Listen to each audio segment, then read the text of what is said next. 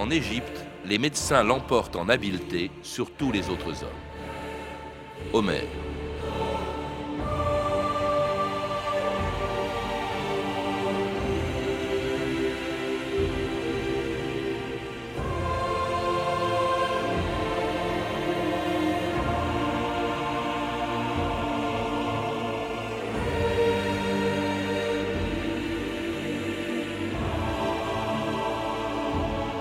2000 ans d'histoire.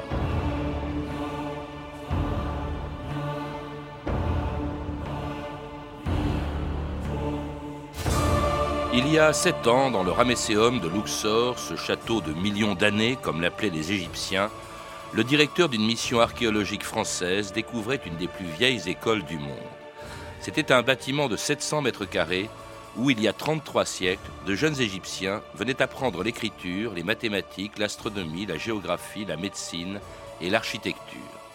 Destinés à être des scribes, des savants ou des prêtres, c'est grâce aux connaissances scientifiques que leur fournissaient ces écoles que l'Égypte a été en avance pendant des siècles dans presque tous les domaines de la science, non seulement dans la médecine, comme l'avait observé Homère, mais aussi dans l'art de naviguer, de mesurer le temps et l'espace, de maîtriser l'eau, de fondre les métaux et de construire il y a plus de 4500 ans le plus grand et le plus célèbre tombeau de l'histoire, la pyramide de Khéops.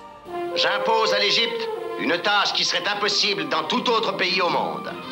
Sur les sables du désert, vous bâtirez une pyramide. Ce sera un édifice plus grand que tout autre sur la surface de la Terre. Cette pyramide sera mon lieu de repos pour ma vie future. Il faudrait 3 millions de blocs semblables avant d'achever le travail. 3 millions de pierres d'un poids moyen de 5000 livres. Et il fallait que chacune de ces pierres fût taillée pour s'ajuster exactement à la place qu'on lui destinait dans la grande pyramide. Des carrières, il tirait les pierres à travers le désert jusqu'aux rives du Nil. Jamais dans l'histoire du monde, travail plus gigantesque n'avait été accompli. Et jamais non plus on a construit pendant des siècles un monument aussi important, un exploit dont on se demande encore comment il a pu être euh, réalisé il y a 4500 ans. Sidney Frère, bonjour. Bonjour. Vous êtes égyptologue, directeur de recherche au CNRS et un des auteurs du dernier cahier de Sciences et Vie qui est actuellement le kiosque et qui est consacré au savoir des Égyptiens, un savoir, vous le faites remarquer, qui est étroitement lié, associé à la religion. Les deux font bon ménage, ce qui n'a pas été toujours le cas dans l'histoire. Oui, en fait, euh, nous aurions peut-être tort de plaquer sur l'Égypte ancienne notre nomenclature des sciences. Et il faut bien savoir que, comme vous le dites, euh, sciences et religion font, très très bon ménage. Euh, car tout se mélange, si vous voulez, dans, ce système, à la fois qu'il y a des connaissances scientifiques de très très haut niveau, mais parfois corrigées par l'idée dire, que les divinités dire, sont toujours présentes à chacun des actes scientifiques ou à chaque, dans, sous chaque phénomène, sous chaque phénomène, euh, qu'il soit d'ordre climatique, euh, qu'il soit d'ordre, je dirais, environnemental. On donne une explication religieuse, on les attribue aux dieux. On donne une, explication qu'on dire religieuse, qu'on dire à travers des concepts, à travers des concepts sous forme d'allégorie, et ce qui forme dire une, une vaste, une vaste, un vaste ensemble de divinités euh, appelées dire, très différemment par des épithètes extrêmement différentes. Il des milliers. De même d'ailleurs que la science est souvent au service de la religion c'est souvent pour euh, euh, des cérémonies religieuses. On l'a entendu d'ailleurs également, c'est pour euh, la tombe d'un pharaon qu'on mobilise les plus grands architectes de l'Égypte ancienne. Oui, ils ont, il y a de très nombreux spécialistes, spécialistes dire, qui, détiennent dire, un savoir général, toujours un savoir écrit. Un, savoir écrit, enfin, conservé dans la bibliothèque. Et un savoir donc qui vient justement de ces écoles. Je citais tout à l'heure une école, je crois que c'est la seule d'ailleurs qu'on ait vraiment découverte, qu'on ait identifiée comme une école dans le Ramesséum de, de, Thèbes. Euh, et euh, là, c'était une école. Euh, à quoi servaient ces écoles? Comment est-ce qu'elles étaient Comment est-ce qu'elles fonctionnaient? Et à destination de qui? Vous dites que c'est souvent plutôt pour une élite. Très peu d'Égyptiens et de l'époque de l'Antiquité étaient lettrés. On considère aujourd'hui, enfin on considère, mais enfin ce sont, ce sont, ce sont quand même des, des, des, approximations. On sait qu'à peu près 1 ou 2% de la population maîtrise un savoir hiéroglyphique. Et encore, il faut savoir de quel type de savoir il s'agit, parce que on peut très bien dire, avoir une connaissance basique des hiéroglyphes et une connaissance extrêmement érudite. Donc entre, je dirais, cette connaissance, cette connaissance basique et cette connaissance érudite, il y a, il y a toute, une, toute la marge, toute, toute l'étendue, toute l'étendue des savoirs. Hmm. Et destiné à, qui donc? À peu de, à peu de gens, euh, et pour que faire? Alors, quand on sortait de ces écoles, je prends un terme contemporain, mais euh, qu'est-ce que, quel métier faisait-on? Alors tout dépend, tout dépend dans quel type d'école on avait appris. Dire, ce sont des écoles qui peuvent être spécialisées. L'école dire, dont on parle tout à l'heure, enfin on parlait tout à l'heure du, du Ramesséum, est une école dire, qui, qui, qui, formait, c'est une école basique probablement, qui formait, dire, qui formait les, enfin, les, les, jeunes, les jeunes écoliers déjà dire, à maîtriser dire, le, la lecture, l'écriture, et encore il y a différents types d'écriture. Il faut au moins en maîtriser deux. Il faut maîtriser l'écriture hiéroglyphique, mais également l'écriture cursive, ce qui n'est pas facile et copier, dire, et copier dire, des, textes, euh, euh, s'inspirer dire, par imitation, dire, des textes qui inculquent le beau langage et les bonnes manières. il y avait aussi, euh, vous le dites, l'architecture, les mathématiques, l'astronomie, la géographie et la médecine. Dans l'école de vie, l'Égypte éduquait une élite de jeunes gens, des futurs savants, philosophes, hommes d'État et généraux. Toute la science de l'Égypte appartenait à ses prêtres.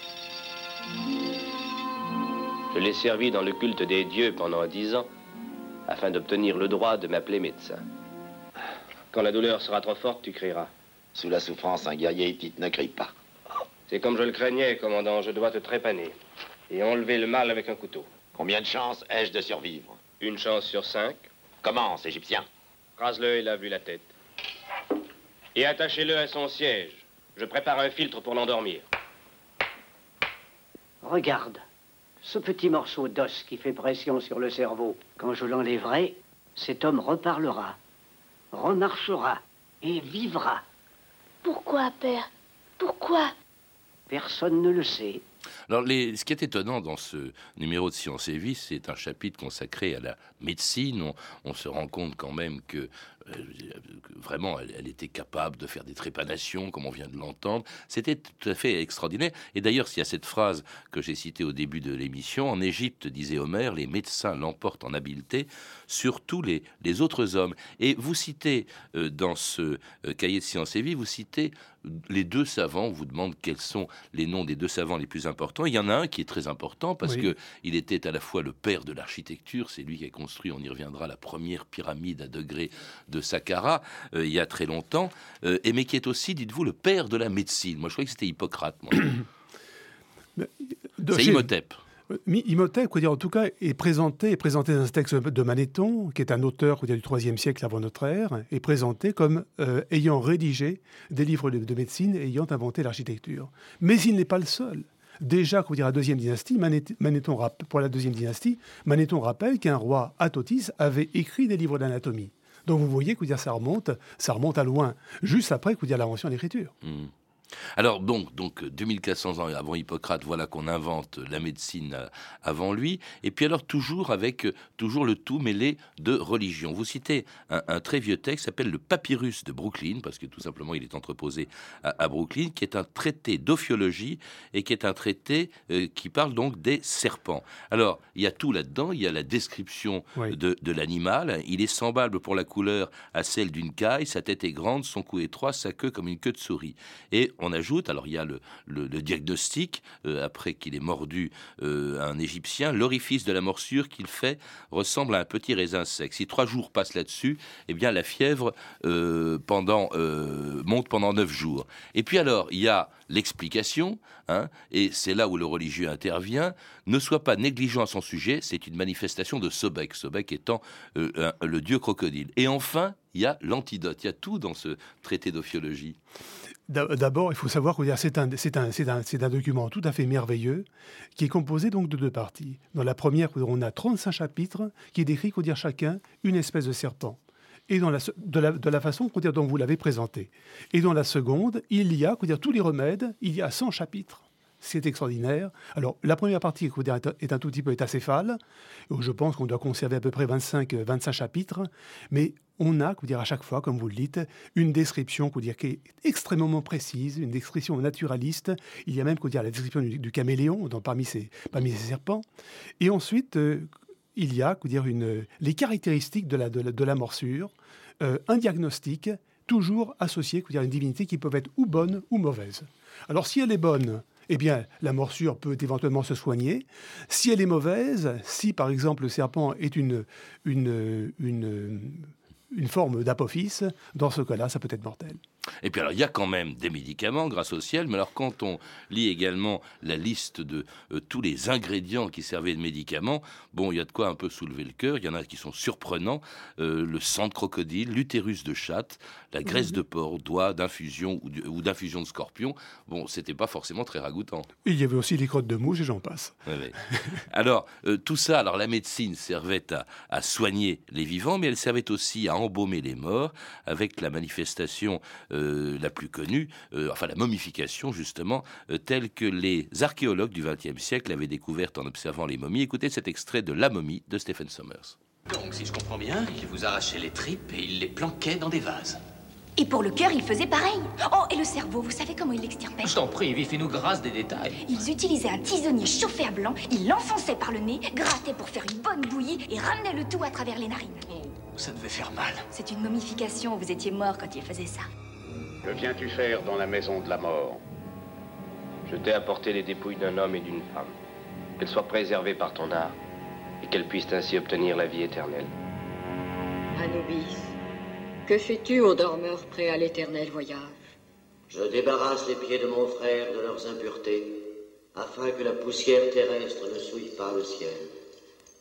Anubis, que fais-tu aux dormeurs qui fut souverain en ce monde Je délivre mon frère de tout ce qui est terrestre, afin qu'il atteigne la vraie beauté.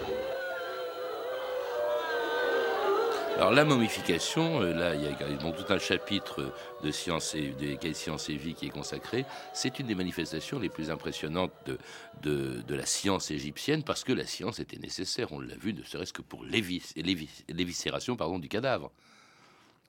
Il a encore le religieux et le scientifique sont mêlés. Alors, le, religieux, il y a toujours mêlé, on peut pas, je ne sais pas si on peut parler toujours de, à ce moment-là, de scientifique, mais c'est vrai dire, que, les, que les, les, embaumeurs avaient certainement une connaissance de, l'anatomie. Oui, parce que pour, pour pouvoir transmettre quand même des corps qu'on peut voir aujourd'hui encore, qu'on a découverts et, et, qui sont presque en l'état où, ils, où ils sont morts, c'est quand, même c'est quand même un exploit scientifique. C'est un exploit dire, qui, qui, a été réalisé dire, à partir de, de la 18e dynastie, pas avant. Auparavant, mmh. dire, on avait des méthodes dire, qui étaient plutôt sommaires, et on a réellement dire, inventé une technique de momification très très élaborée à partir de la 18e dynastie. C'est-à-dire qu'à l'époque à peu près? On est en, en 15, 1800-1500. Mmh. Avant le, notre Voilà, avant notre ère. Il a donc fallu, dire, il a, c'est contemporain, si vous voulez, euh, des, des, grandes expéditions qui ont permis de rapporter des, des, des, baumes et des résines permettant justement cette, cette conservation. Bon, cela dit, il faut quand même, euh, il faut sécher le corps. Il s'agit évidemment de, s'agissait de couvrir évidemment de natron, de carbonate de sodium, pour drainer, pour drainer par saponification les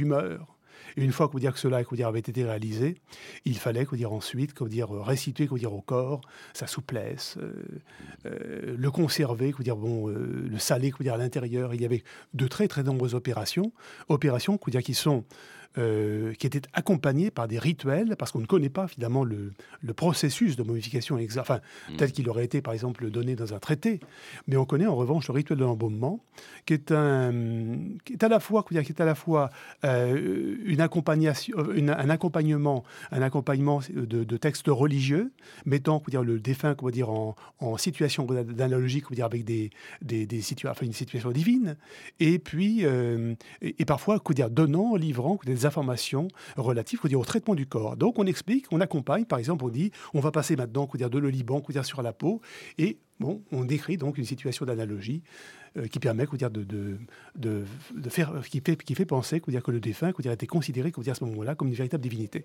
Alors cela dit justement pour qu'il voyage dans, dans l'au-delà, euh, si bien que euh, les Égyptiens aussi, vous le rappelez, avaient une parfaite connaissance du ciel. Hein. Ça c'est assez extraordinaire. C'était des astronomes renommés. Alors, moins que les Babyloniens, certainement, puisque vous savez dire, que, les, que, grâce à Alexandre, les, les Égyptiens dire, ont, ont, hérité dire, à la fois des connaissances d'astronomie grecque et des, connaissances d'astronomie euh, mésopotamienne. Mais cela dit, ils connaissent, ils observent sans arrêt dire, le ciel, ils connaissent dire, bien le mouvement des étoiles. Il y a deux types d'étoiles. Il, y a les étoiles, qui, les étoiles circumpolaires, des étoiles indestructibles, et les autres, celles qui disparaissent, ce sont les décans qui disparaissent 70 jours. Euh, le, sur le plan de l'équinoxe. Il y avait aussi le fait que toutes les faces des pyramides étaient tournées vers un des points cardinaux. Or, il y en avait 11 du temps des grandes pyramides, justement, euh, royales de, l'ancien empire, c'est-à-dire environ il y a de 2700 à 2700 à moins 2600 ans euh, avant notre ère. Et on constate que ces 11 pyramides, il y a un écart les unes par rapport aux autres de un tiers de degré. Ça, vraiment, c'était des connaissances étonnantes. Des connaissances aussi en ce qui concerne le calendrier. Ils avaient un calendrier qui n'était pas très éloigné euh, d'une autre, Sylvain Frère Écoutez. Euh... Sidney Frère, pardon. Oui, oui. Frère, pardon. Il a, les, les, les Égyptiens dire, ont en fait inventé une année qui est extrêmement commode parce qu'elle est lunisolaire. En fait, elle est composée de, 300, enfin de, de, de, 12 mois de 30 jours, donc de 12 mois de 30 jours lunaires, mais en même temps, il s'agit de faire une année lunaire, donc 360, 360 jours, plus 5 jours épagomènes. Le problème, c'est que cette année présente un hic parce que chaque année, eh bien, un quart de jour est perdu. Hmm.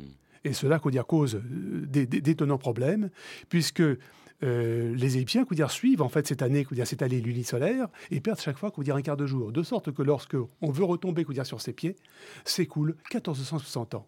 Ça veut dire que l'Égypte est toujours en décalage par rapport entre son année, son année euh, naturelle et cette année, cette année astronomique un écart qui seront comblés euh, avec les calendriers qui, suivront, euh, grégoriens. Et alors, il y a aussi euh, maîtrise également de, l'espace, non seulement de, enfin, du, temps, mais aussi de l'espace, avec grâce aux mathématiques hein, et, pour, le cadastre notamment. Parce qu'il est évident que ça servait aussi, cette école servait à former des fonctionnaires qui servaient à calculer l'impôt, à calculer aussi la grandeur des champs. Et alors, des, mathématiques qui sont poussées très loin. Je, je, je lis également dans ces cahiers qu'ils aient des divisions jusqu'à 1 2190. 2190e. Ils avaient dire, un système de fractions dont le numérateur était toujours 1, ce qui forçait dire, à des opérations invraisemblables. il y a une opération, une opération qui, est très, enfin, qui est très étrange pour nous, euh, notamment l'opération qui consiste dire, à calculer les boissons de blé.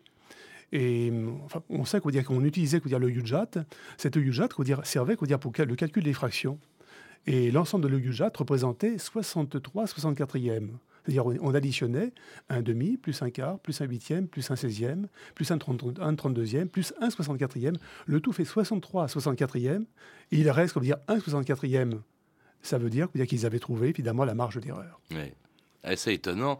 Alors bon, euh, il, mesurait également euh, pour euh, pour pouvoir justement mesurer l'étendue des champs. C'est de d'ailleurs c'est de là que vient le mot géométrie géométrie, c'est mesurer en fait. C'est, oui, mesurer, C'est la mesure. Alors, des, calculs nécessaires aussi pour la construction de monuments et de villes comme celle que Ramsès II avait fait construire dans le delta du Nil il y a plus de 3000 ans, Pi-Ramsès. Moment, voguent sur le Nil 80 bateaux, des blocs d'ébène, des tissus précieux, qui orneront votre nouvelle cité. Veux-tu plaire à ton pharaon Ordonné et j'obéirai. Alors bâtis ma cité. Que cela soit écrit et accompli. Yoche, extrayez l'argile sans jamais de cesse. L'argile est le lien ininterrompu qui unit la fosse à la table des mouleurs de briques. Elle est l'humble matériau des grandes cités. En basculant, l'obélisque sera trop en porte-à-faux. Il faut plus de sable. Je prends le risque de l'opération. Pénon bleu. Tel signal. Le pénon bleu Enlevez les gueules les Et la vieille Où est la vieille? De la graisse De la graisse ou la bière Le grand pharaon est-il satisfait? Voici l'obélisque de votre jubilé. Et c'était la construction de Pyramsès, une ville dont la construction a nécessité également des prouesses architecturales, d'ailleurs comme toutes les villes, comme tous les monuments d'Égypte. On se demande encore même comment les grandes pyramides ont pu être construites 4500 ans après. On ne le sait pas bien en fait. Les architectes jouaient un rôle considérable. On en citait un tout à l'heure qui était Imhotep, qui était un grand architecte. Il y en a un autre également, Amenhotep. Et ils avaient une place importante dans la science, même si on ne distinguait pas très bien tous les domaines de la science. Sidney frère. Imhotep, dire, est le, enfin, premièrement, il faut, il faut dire, dire qu'Imhotep est, un homme, est un homme, dire, un homme, enfin, c'est il appartient à l'histoire. Il appartient à l'histoire parce qu'il est cité, il est cité sur, sur la base d'une statue de, du roi Djoser. Donc, il a vraiment existé. Et ensuite, il s'est imposé une tradition. Mais sur la base de la statue, il est considéré comme charpentier. Et probablement cela a une importance, car il a traité les pierres comme des blocs de bois. C'est-à-dire qu'il a fait des, pierres de petits modules et a inventé donc cette architecture, euh, une, architecture une, architecture en pierre. Hmm. Oui, alors c'était la pyramide à degrés de, de, Saqqara. Au départ, au départ, ce n'était pas, ce n'était pas conçu comme étant une, une pyramide ça s'est fait, dire, ça s'est fait, dire, par, euh, par tâtonnement. Au départ, il y avait un vaste mastaba. Ensuite, on a rajouté, dire, quelques, euh, quelques, enfin, deux, autres petits mastabas. Et puis ensuite, on a transformé ça, dire, avec six, euh, six, pardon, six marches. On a transformé ça, dire, une pyramide véritablement à degrés. Alors les suivantes sont sans marches, hein, justement. Ce sont les, les grandes pyramides telles que celles dont on a parlé, telles que celles de, de, de Khéops. Cela dit, on ne sait toujours pas, parce que c'est quand même un exploit technique de faire ça. On, faisait venir les pierres de très loin, euh, on employait euh, le Nil. Il on ne sait même pas très bien comment on les transportait, ces pierres, comment est-ce qu'on les déplaçait. Alors ça aussi, on sait très bien comment on les déplace. Mais la, construction d'une pyramide, on, enfin, on ne, on ne, sait pas exactement euh, comment il reste conduit jusqu'au bout. Mais on sait jusqu'au sommet. Jusqu'au sommet. Mais on sait dire, comment ça commence. On a dire, un très bon exemple avec la pyramide de Sosris II à Ilaoun. C'est-à-dire qu'on a, dire, on a plusieurs quais on a plusieurs rampes sur trois phases de la pyramide avec un traitement de, de, pierres différentes. Le tout, dire, enfin, le tout dire, très proche évidemment de quai de débarquement. Et il n'y a rien de plus simple, si vous voulez, pour déplacer une pierre en Égypte ancienne. Elles sont toujours, sont toujours tractées, on les glisse sur des plans inclinés. Hmm. Donc c'est extrêmement facile. Si vous voulez, à partir du moment où le plan est légèrement incliné, on peut faire progresser n'importe quelle pierre. Enfin, on, c'était essentiellement des quantités de travailleurs, car ce qui est étonnant aussi quand on lit euh, ces cahiers de sciences et vie, c'est que euh, on emploie pour l'architecture des outils euh, rudimentaires et une métallurgie dont les Égyptiens d'ailleurs partageaient la science avec d'autres peuples de la région, comme les inventeurs du fer, les Hittites. Qu'est-ce que tu demandes? Ton épée de métal noir. Rien de plus. Pourquoi ne demander que cette épée alors qu'on pouvait avoir une fortune? Parce que je crois que ce nouveau métal des Hittites peut bouleverser l'histoire du monde. Ah. Capta, on rentre en Égypte. Voici pourquoi je rentre en Égypte. Tu vas me frapper, fort. Te rends-tu compte de ce que tu me demandes? Frappe. Encore, plus fort. Vois-tu cela? Elle fut forgée chez les Hittites. Ils en préparent des milliers dans leurs forges jour et nuit. Ils n'emploient que ce nouveau métal. Ils l'appellent le fer. Sinoué vient de rentrer du royaume des Hittites. Ils préparent la guerre contre nous. Ils ont réussi à faire un nouveau métal. Et cette épée en est la preuve. Elle coupe nos armes de cuivre comme le couteau tranche la chair.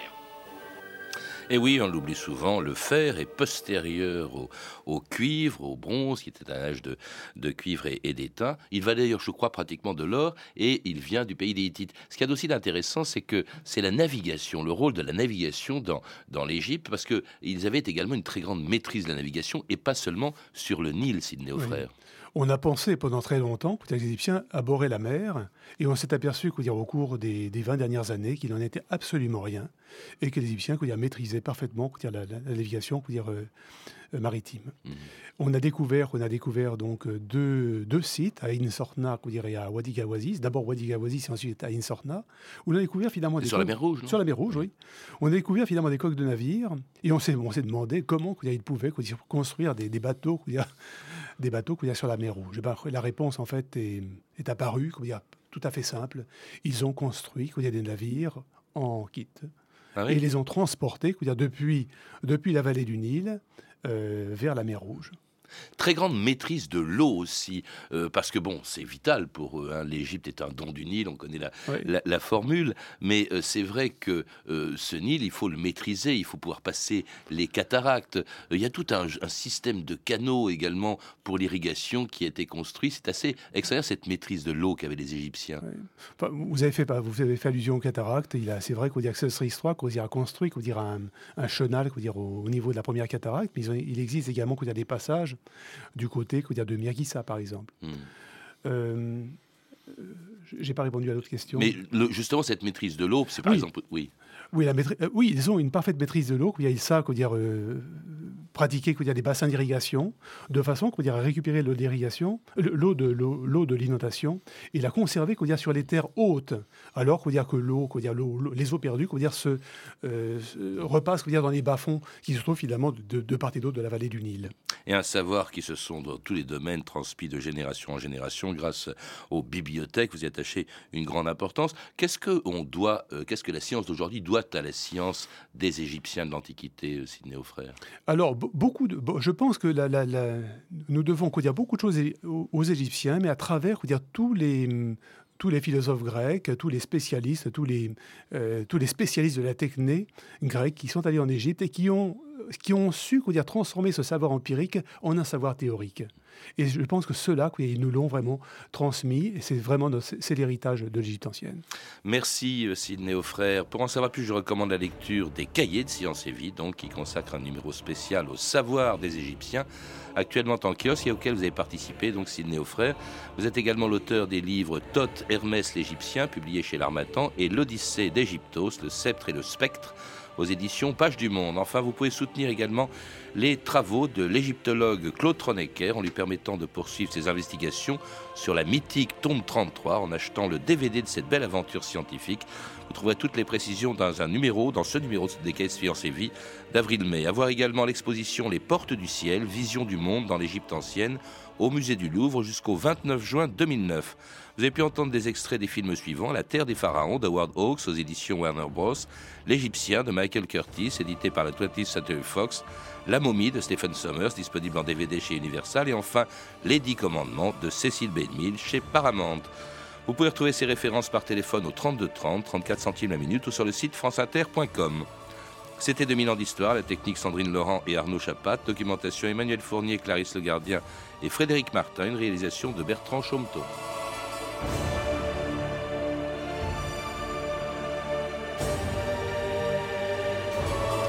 Demain, dans 2000 ans d'histoire, à l'occasion du 90e anniversaire de sa création, l'ancêtre de l'ONU, la SDN.